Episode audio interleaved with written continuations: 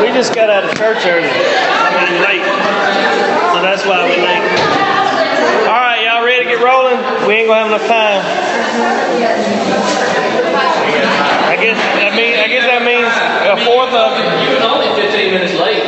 Hey, it don't feel that late because we got out of church late. We didn't get out of church at 20 after nine. Hmm? I just said it don't feel late. I just said nothing was wrong with it. Make it sound like. Don't even start you. All right, so we're in chapter 15 of Romans. The last. This is the last big chapter we're going to do before. There's a few little sections we'll look over in 16, but we're almost done with the book. So next week we'll probably just look over those few little sections. It's like eight verses maybe in chapter 16. Most of 16 is like say hi to Cleophas and tell tell Chloe that I said hey and greet Timotheus as a brother and all that kind of stuff.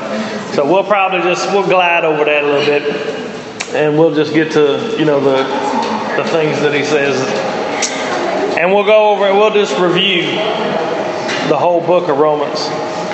All right, so last week we talked about in chapter 14, we talked about it was all about the weak and the strong brother. So, who is the strong brother and who is the weak brother?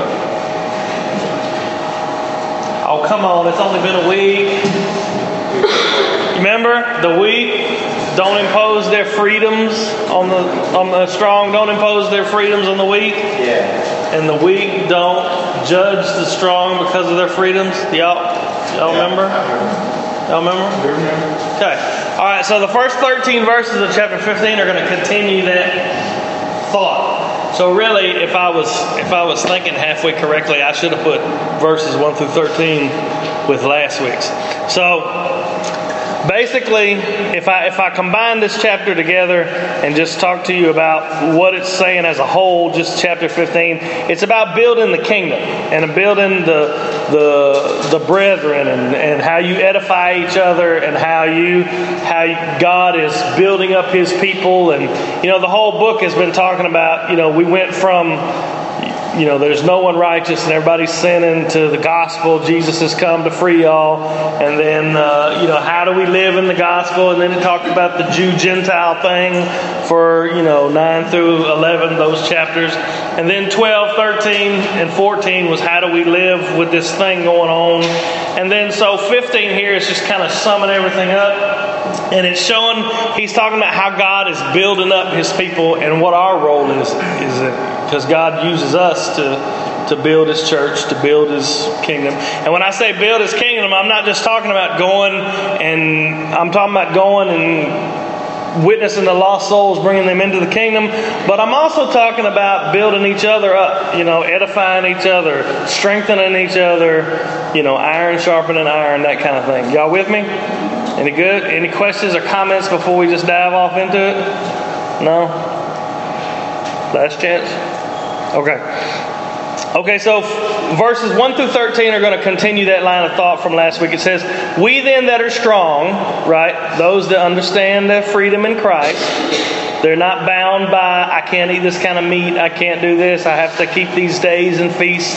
They're not bound by that. We that are strong ought to bear the infirmities of the weak and not to please ourselves. Let every one of us please his neighbor for his good to what? Edification. What's edification? Huh? No. Kind, I mean, I guess it is sort of. To edify something is to do what? Uh, it's like eight things. I don't know what none of y'all said. What is it? I, wow, it's like, what language is that? What? He said bragging. Huh? Bragging. To edify something? Yeah. To lift it up. To lift, to lift it up, to build it up, to, uh, to boast about. If you're, it's edifying, Jessica, if you're bragging about somebody else. If you're bragging about yourself, like if I brag about myself, then I'm edifying my. I guess it is edifying. You're edifying yourself. So to edify others, if I was going to edify Jimmy, and you know what an edifice is?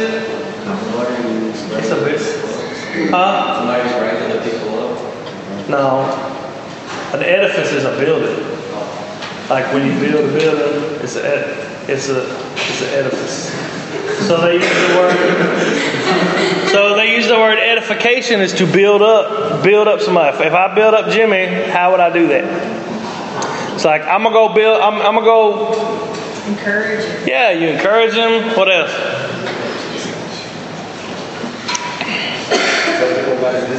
Huh? Radius. Help? Yeah, yeah. Help him. Huh? Talk about how wonderful he is. Jimmy, you're doing good today. Everybody's talking about how wonderful he is. Okay, the, the first two verses are the point. That's the premise. Verse 3, 4, 5, and 6 build up on that one point. Here's the point. When we that are strong bear the infirmities of the weak, don't please yourself, but everyone is to please his neighbor for his good. And then here's the example that it gives us. For Christ, even Christ, pleased not himself, but as it is written, the reproaches of them that reproach thee fell on me. So just like if we are following Christ, then the example that he set for us is that we don't we don't build ourselves up, we don't live for ourselves, we don't we don't um, seek to please ourselves at the expense of our neighbor. And the, the the whole gist of this is back to the freedom thing. You know, like I am free to eat pig meat and hog jowls and all that stuff, you know. And the Jewish people that would have been in the audience, they would have been like, "Oh no, that's not. You can't do that. That's sinful." And it's talking about you. Your freedom is your freedom, but you don't impose it on somebody else. So, for example, like I am free in Christ to get, you know, I don't know, a big monkey face tattooed right there on my face. You know what I mean? You don't need it. Maybe that one. All right. You better watch those words. I could have picked up. I could have picked a better example. so, like, what if I come in here and Oh, I know. What if I come in here and have my and my have my tongue pierced and my eyebrows pierced and my all this pierced and you know I look just like I look, but I had all this. I mean, I look like an antenna in my face. would you Would you feel?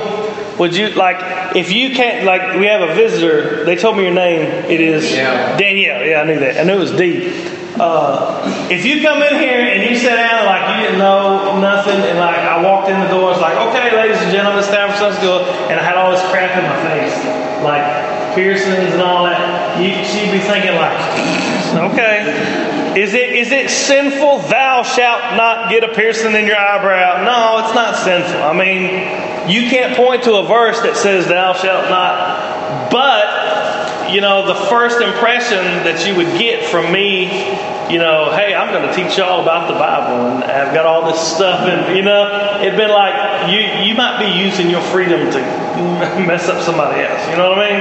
Everybody understand that? Y'all with me? So it says. Don't you, you bear the infirmities of the weak, and that for, for them we saw in 14. He was talking about you know like drinking wine and eating different kinds of meats and uh, keeping different kind of feast days and holy days and all that kind of stuff. And it says the reason we do this is because Christ gave us the example. He pleased not himself. And then it says, verse 4, it says, Because whatsoever things were written aforetime were written for our learning, that we through patience, comfort of the Scriptures might have hope. Okay? The script the, the scriptures. The scriptures give us direction and hope.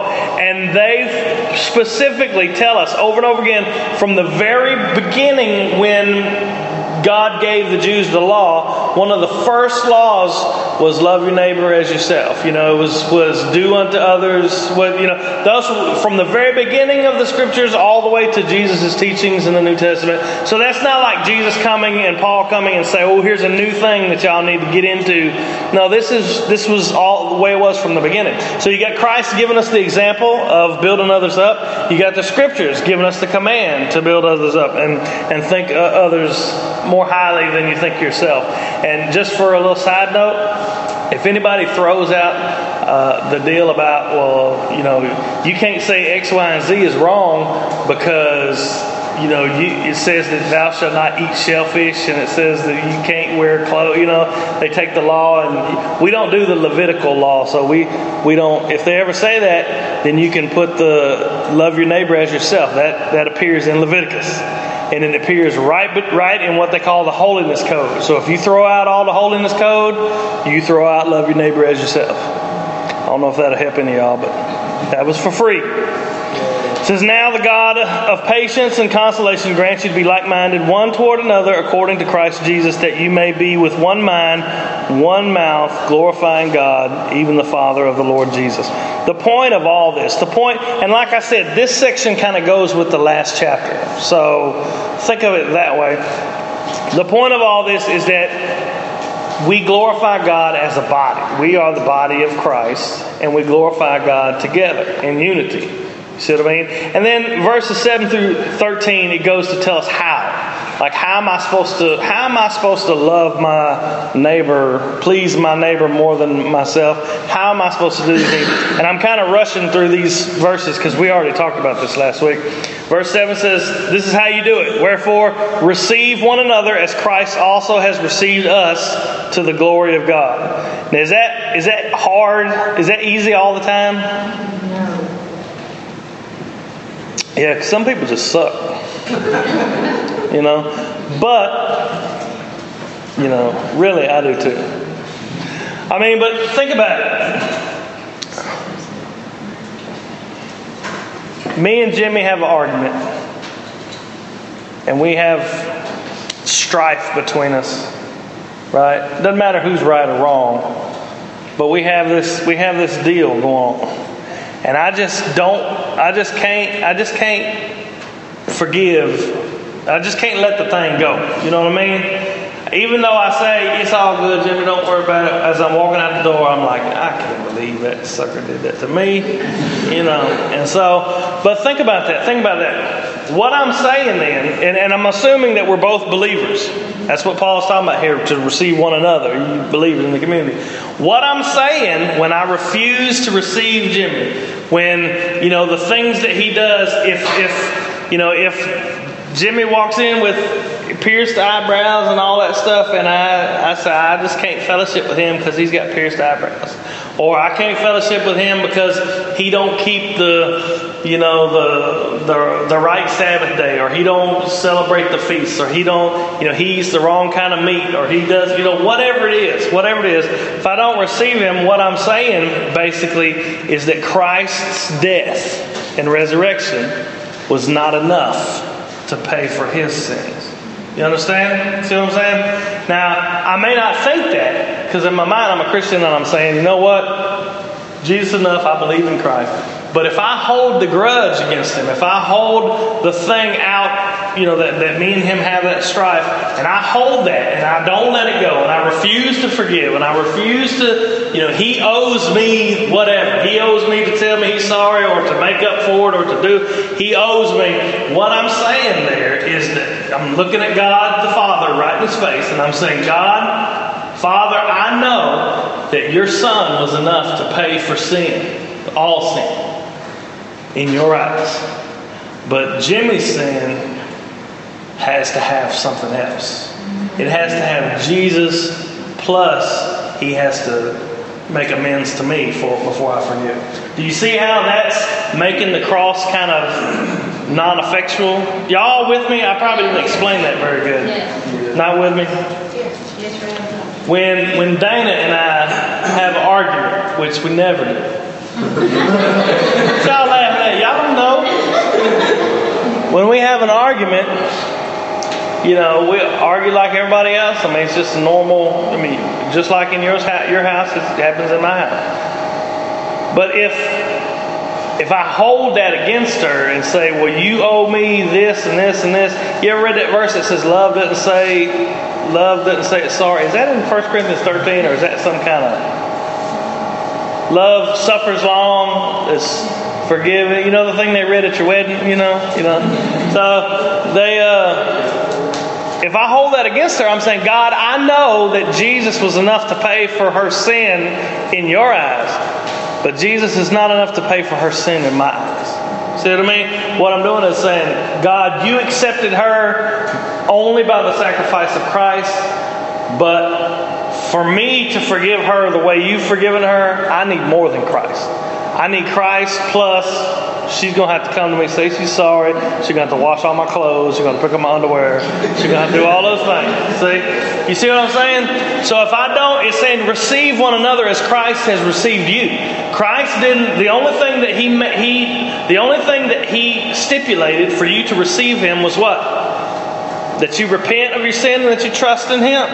It's as simple as that. And when you did those, when you did that, you were accepted into the kingdom of God. You became adopted in the family of God. God gave you the perfect status that you have in Christ. He looks at you and no longer sees sin, no longer sees wrongdoing, no longer sees all those things. All he sees is the blood of Christ. But yet, when we deal with each other, Christ's blood, Christ's sacrifice becomes less important, doesn't it? Because I know He died for you and He did that for you, but I want more. You know what I mean? I want you to pay. I know Christ did it, but I, I want you to, you've got to fulfill these things for me to, for me to do that. And I know, now that I've told you all that, when we get, next time Dana and I have a fight, she'll just say, well, you remember what you said, uh, you can't hold it against me. So he's saying receive each other. This is how we edify each other. And this is still I should have did all this last week with that of the chapter, but it's okay. Whether you're Jew or Gentile, 8 through 12. Now I say Jesus Christ was a minister of the circumcision for the truth, that's the Jewish people, for the truth of God to confirm the promises made to the fathers, and that the Gentiles might glorify God for his mercy. And then 9, 10, 11, and 12 are all quotes from the Old Testament. So you can go look those up at home, or you can look at the outline that I sent you. And what he's doing there is he's quoting all those verses to prove his point that the Gentiles, you know, are in the church of Christ just like the Jews are. They are the people of God just like the Jews are. Uh, well, let me just read it. It says, As it is written, For this cause I will confess thee among the Gentiles and sing unto thy name. And again he said, Rejoice, ye Gentiles, with his people. He's just quoting Old Testament passages proving his point. And the result of that is verse 13. Now the God of hope fill you with all joy and peace in believing that you may abound in hope through the power of the Holy Ghost. Okay? All that 1 through 13 really should go with chapter 14 because it's kind of expressing the same thought. Um, Paul didn't write any chapter and verse divisions. Y'all know that, right? He just wrote one big long letter, and the chapter and verse divisions came later.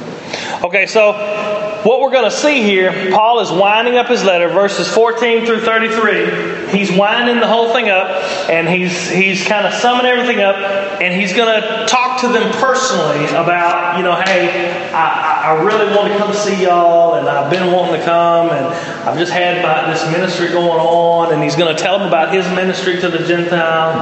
And so he's not going to be instructing them like, you need to do this, and you need to do that, and you need to do this. But what going to do is tell them about the kingdom of God being built up.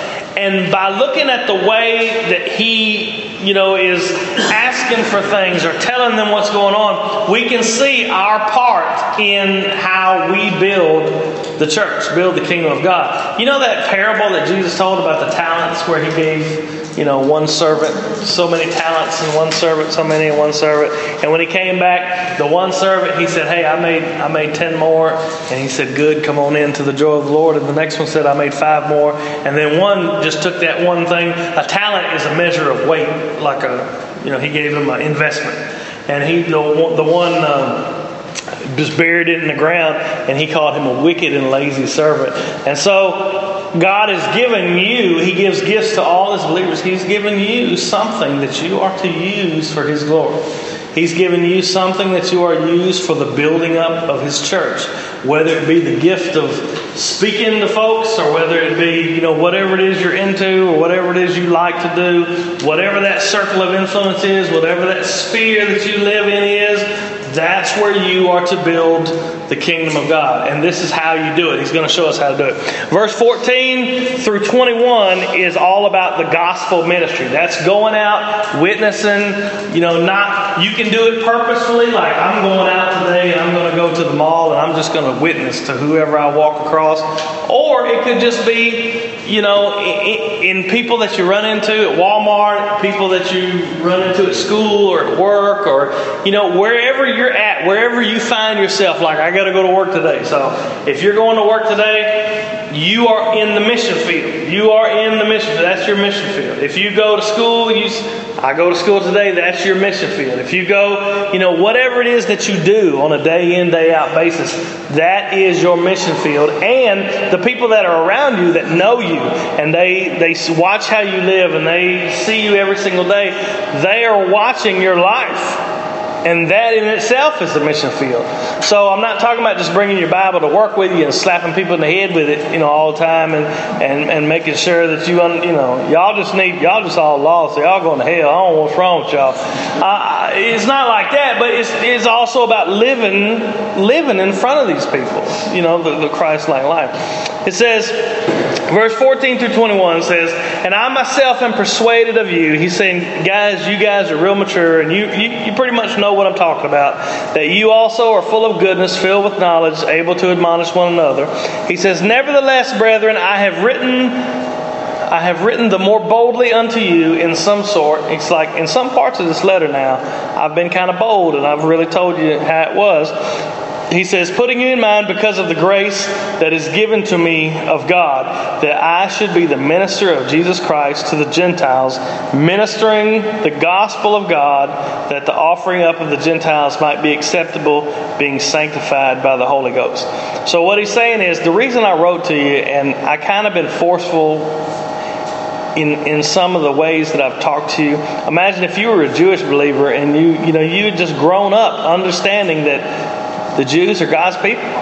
And we are not to eat no swine. We're not to eat no pigs, and we're not. To, we're supposed to keep the days and the and the feasts, and the. We're supposed to follow all these rules. We're supposed. And here is Paul telling you, hey, you just need. If that's your thing, do it. But you can't keep these people out of the kingdom either, because that's not the thing. Because Christ has freed you. That would be like earth shaking. I mean, that would rock your. That would be like, who is this guy? Telling me that everything I've ever known, everything our fathers have known, our ancestors have known, is now wrong, and we're to accept these people that are just coming in. Oh, they're not God's people. They're just coming in off the street believing in the Messiah. You know, how can this be? He's saying, you know what? I know that some of the things that I've told you in this letter I've said kind of boldly, and they may be kind of shocking to you, but you need to understand that he had just showed us that from the Old Testament, the Gentiles will become will come into the kingdom of God, and now he's saying, look, God has called me to be a vehicle by which these Gentiles come in. See what I mean? So he's saying, look, the reason that I'm telling you this, and the reason I'm telling you this way is because this is what I do. God has called me to go out not among Israel, not among the Jews, not among God's people, but among all these heathen that have never heard of the gospel of Christ, have never heard the name of Christ, have never heard these things. God has called me to go out and to, and to minister to them. And look what he says. What, what would be earth shaking to a, a Jewish person in verse 16, he says that the offering up of the Gentiles might be acceptable, being sanctified by the Holy Ghost. He said, Look, when I come and preach the gospel to them and they receive the gospel and they believe the gospel, they're just as holy, just as sanctified as you are. Doesn't that? I mean, that's like you guys have heard that over and over and over again, so it's, it's really not that novel of an idea. But think about it just in your own personal life. I mean, remember all the gospel that we've talked about in Romans. When you came to faith in Christ, when you came to believe in Him, when you repented of your sin and trusted in Him, and He accepted you, then bang, you became holy and acceptable to God. Now, sometimes you don't feel very holy when you're walking around or whatever, but that doesn't change the status that God has given you in Christ. Everybody with me? Understand? Okay.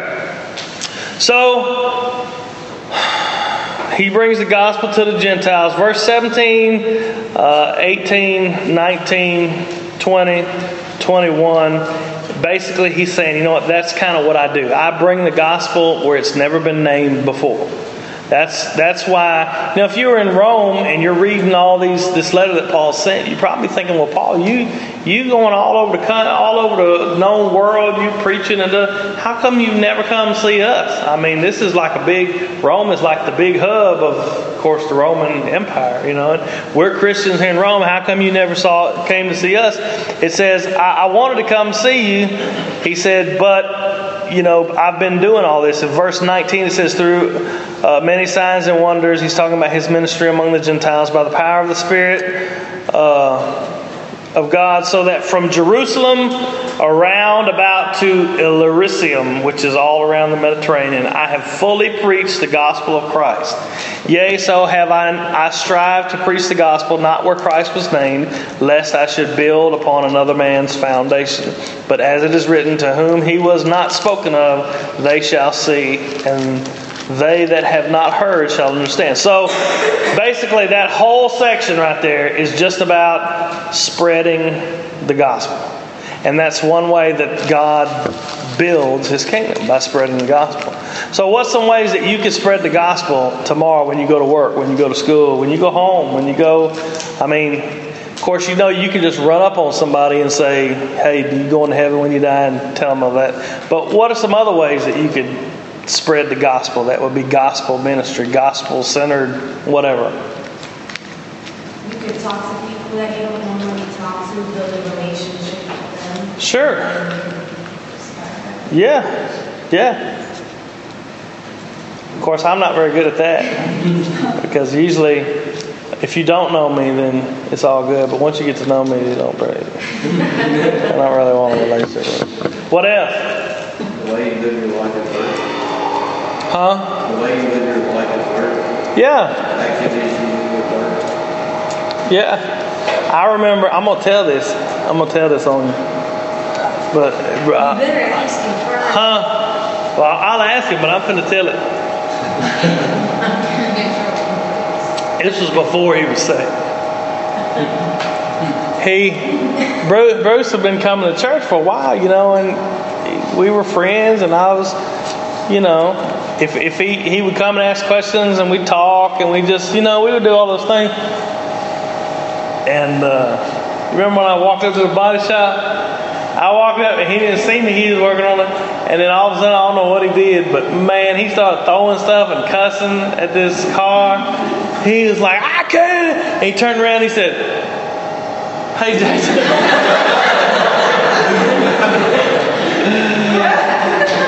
now that was and that before that was before he was saved. So it was all, it's all good. My point in saying that is, and I, I did the same thing when I, I worked at bo- at a body shop in Covington, and I told y'all the story about me turning wrenches and cussing and all that stuff. Uh, the point of that story is, up to that point, Bruce was he was lost, but he was coming to church and he was involved in the church and he was just starting to, you know, starting to get going. And he had been witnessing to those guys in the shop with it. You see what I mean? And so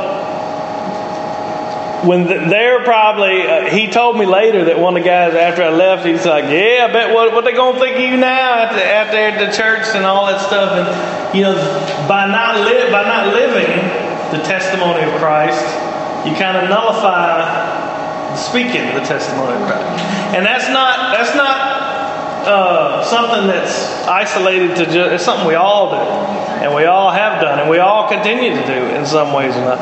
You know, you'd be surprised when I go to Walmart. I've been cooking all the stuff at the house for the last month. Of course, I ain't done, but just little easy, nothing. But Dana works too long, you know, during the day to get home and try to cook. So I've been trying to cook. And I'll go to Walmart and I'll have my earphones in, and I'll be listening to something, just anything, you know, whatever. And I'm just walking along, and you'd be surprised how many people know you that you don't know.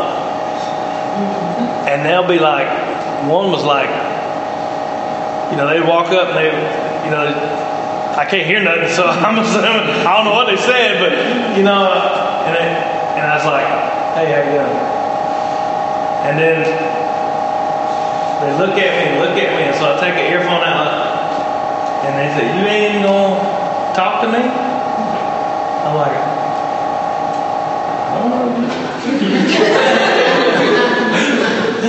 and but you see that right there, even though it's really nothing I'm doing, that right there, you see how they would take that and then they would go, uh, that, that, youth pastor out there, he ain't talked to me at Walmart. He didn't say, and bang, right there, you know, gospel ministries hindered. You know, I, have been starting to be like the mayor at Walmart. I'm waving everybody. Hey! I don't know who I know and who I don't know. I don't know what they're going to say. That guy sure is friendly. That's all I know. So, the gospel ministry is how God builds the kingdom. Right? And the, the other two, there's three other things, and I'm going to have to speed up because we're running out of time. Verses 22 through 24 is fellowship. Verses 25 through 29 is help and service. And verses 30 and 32 is prayer. So, taking verse 22 through 24, that's fellowship. Now, you wouldn't think of fellowship as building up the kingdom, but it is. And that's why we stress it so much. Being together. Just even if you're not doing anything. Like like fellowship is not just getting together to have Bible study or getting together to we're gonna go and paint this house or we're gonna go and we're gonna listen to the sermon or we're gonna go and we're gonna worship and we're gonna fellowship is just getting together and hanging out. Just doing getting to know each other, building relationships with each other. Just that's why I get sometimes with the youth when they don't want to come hang out with the youth, I get kind of annoyed with them, and I'll tell them, "You're supposed to be," cut. and they're like, "Well, we don't do nothing, but you know, sit on your couch or whatever, go swimming at your house or whatever. It doesn't matter. You're supposed to be getting. That's how that's how groups get fractured, and this little group wants to go over there, and this little group because they don't hang out with each other." Like today, we were supposed to go to the movies. I was going to go take them to see that when the Game Stands Tall. I went. That's what I was doing when I was in there before Sunday school. It's like three of them want to go. The rest of them want to go home. I was like, okay, you know, we'll go home. I don't care. But you cannot grow as a believer without fellowship with other believers. You hear me? Take that. You can take that to the bank. I can prove it from any all kind of scriptures. You cannot grow as a Christian unless you having fellowship with other Christians. Some of them, and that's because. Well, nobody's going to edify you but another Christian. I mean, you hang around a lot, a lot of lost people, they're just going to bring you down. Yeah. But if they, Yeah. yeah. So there's no room to grow. Where are you going to grow in when, if all you hang around is a lot of lost people? You know Right. I'm saying? Yeah, and and also this, you know, I've said this before, but for you to grow in the fruits of the spirit, you've got, you know, like I, I know some ladies that they don't come to another lady stuff because I just can't get along with none of them people. You know what I mean? Well, that's kind of the point. That's to help you grow in patience, goodness, kindness, you know, the, all those fruits of the Spirit. Hanging out with people that test your patience sometimes is how you grow in patience. You know what I mean? That's how you grow to be more like Christ. So you can't use the excuse, well, I, I don't really fuss fellowship just because I don't get, a, you know, I don't get along with folks, and that person over there is kind of, he's kind of an idiot. He just gets on my nerves and whatever. That's kind of the point. They're supposed to, you know, you're always going to have people that get on your nerves, always have people that you kind of personalities clash. You're always going to have, that's part of being in the church. So if you ever find a church that you go to and it is just everybody is perfect to your personality and it's all good, you know, make sure you turn the alarm clock off before you get out of bed because you're sleeping. You know, it just don't exist. So the point is, he's saying, look, look what Paul says, verse 22. For which cause also I have been much hindered from coming to you. He says, because I've been doing all this ministry, because I've been going all these places and building all these churches, he says, I haven't been able to come to you. But now, having no more place in these parts, because I've done everything I was supposed to do here, and having a great desire these many years to come to you, whensoever I take my journey into Spain, I will come to you, for I trust to see you in my journey and to be brought on my way thitherward, how about that, by you, if first I be somewhat filled with your company. He said, Look, I'm going to Spain because that's what I'm called to do, is to go build churches where there's no churches.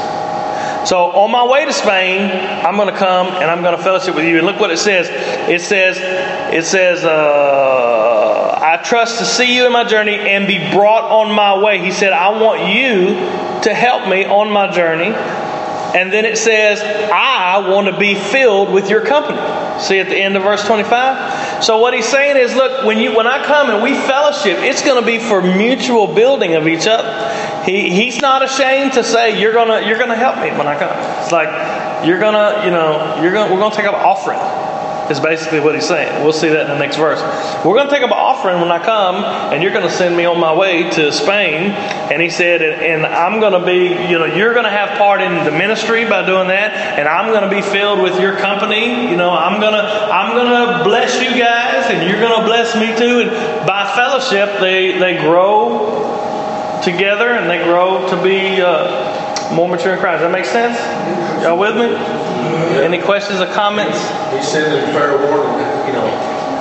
Bray, You get know, ready to take up the money. Yeah, expect, you know, I'm not just coming there for you. You know, it's mutual, like you said. Well, he's coming to bless and to be a blessing. Right, right. And he's coming to, he's he's he's made it clear that I have wanted for many years to come see y'all, just to fellowship with y'all.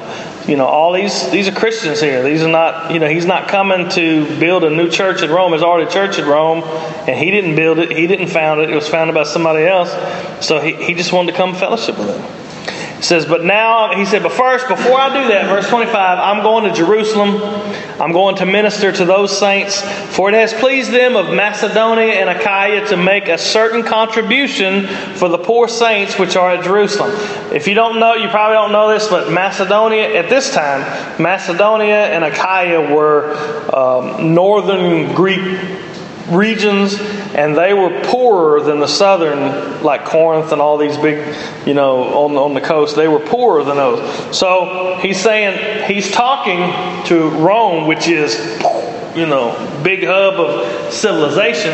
And he's saying he's saying i'm going to bring this gift that the macedonian christians and the Achaean christians have given to jerusalem saints. At this point at this point you can read this in Acts 2 in Jerusalem. All the Jews were persecuting the Christians bad. I mean, they were turning them over to the, the Romans, and they were, you know, they were they were booting them out of the synagogues, and they were doing all these things. And so the the Jewish Christians in Jerusalem were suffering really bad, while Christianity in the other parts of the Roman Empire were flourishing. And so, as Paul was traveling, building churches and and sprouting up new congregations all over here, he would take up collections for these suffering saints that were in Jerusalem. Y'all with me? Okay, but look what he says. It says, It has pleased them to do this, verse 27, and their debtors they are. He's saying they owe it, they owe it to them. For if the Gentiles have been made partakers of their spiritual things, their duty is also to minister to them in carnal. Carnal things means just yeah, material material things, financial things. Basically, he's saying they owe it. If you're doing wonderful and there's there's other parts of the of the body of Christ, he's saying they owe it to him. He's saying because the Gentiles have been included into God's people, they have been given the spiritual blessing, right? Therefore, they owe it to help them with their material needs. Understand? Huh? Right. Brothers and sisters. Right, right. And so you got so far you got he says the gospel ministry, fellowship, this you could say help and service, giving, you know, and then you've got uh, 30 and 32 is prayer. Look what he says. He says, My Bible is stuck on 29 and it will not move up. Somebody read 30. 31. Now I beseech you, brethren, for the Lord Jesus Christ's sake, and for the love of the Spirit, strive together with me in your prayers and to God for me. What's he asking for? Prayers, Yeah. Prayers. And then read the next verse. that I may be delivered from them that do not believe in Judea, and that my service which I have for Jerusalem may be accepted of the saints. Okay, what two things is he praying for? Deliverance, Yeah, safety, deliverance from them non-believers in Judea. What else? And acceptance. Yeah, that his ministry would be profitable. That they would accept what I got to say when I go there. Okay, so he's asking for prayer, and then uh, the, the last 32, he says, Pray that I'll be able to come to you. If you read at this time, he, he has finished his third missionary journey, and he is fixing to go to Spain. But before he goes to Spain, before he goes to Spain, he's going to stop off in Jerusalem, and he's going to give this money to them, preach, you know, do the things, and then he's going to Spain. Did he ever make it to Spain? Y'all need to read Acts. No, he never made it. Why did he never make it? Read Acts. Well, he did get killed, but that he was he was captured in Jerusalem. If you read read the end of Acts, the last ten chapters, he was captured in Jerusalem and turned over to the Romans, and then he was going to be beaten and whipped and killed, and then they found out that he was a Roman citizen. And you can't you can't beat a Roman citizen without a trial. So he says, "We're going to send you to trial in front of these people." And Paul said, "No." He said, "I'm going to go to Caesar," and that was the right of a Roman citizen. And so the Acts, the book of Acts, ends as Paul is going toward Rome to have his trial before Caesar, and that's where it ends. And so it, we don't know that he made it to Spain. He, you know, the tradition tells us that he was killed by Nero, you know, a little after that. But if you, uh, it's just interesting to me to see him. His his mission is to build up the church. Ooh, we got to go. We're way late. Um, and he does it through the gospel ministry. It's the same way you do it. Gospel ministry, you do it by fellowshipping with the believers, you do it by help, service, and giving in the church, and you do it by prayer. Those four things. And those four things are responsibilities. They're not just, hey, if you feel like it, you know, if you get an opportunity, you might want to do it. No, those things are responsibilities that you have as being in the family of God. You understand? Yeah, the gospel ministry, which is witnessing, you know, spreading the gospel, living your life in front of, you know, just building, you know, getting the gospel out, fellowship with with the believers, uh, help, service, and giving is all kind of I'm lumping them into one thing. That's verses 25 through 29, and then prayer for each other, verses 30 through 32. Those are the things that are Expected. expected of you. Next week, I'll send you the outline. My Bible is jammed. Next week, we're probably going to just do uh, verses 17 through 20 and then 25 through 27. The rest of it is just like greet Amphilus, my beloved one, Lord, greet Urbanus. You know, it is a letter he sending to specific people. So what we'll do is we'll do those verses, specific verses in that chapter, and we'll do a review of all of Romans. And then weeks after that, we'll do at least one week on the Trinity, and then we're going to start John, just so after y'all get that. Okay? All right. Have y'all ever read this chapter before now? You know why that is? Huh? Try to. It's hard. Yeah, it's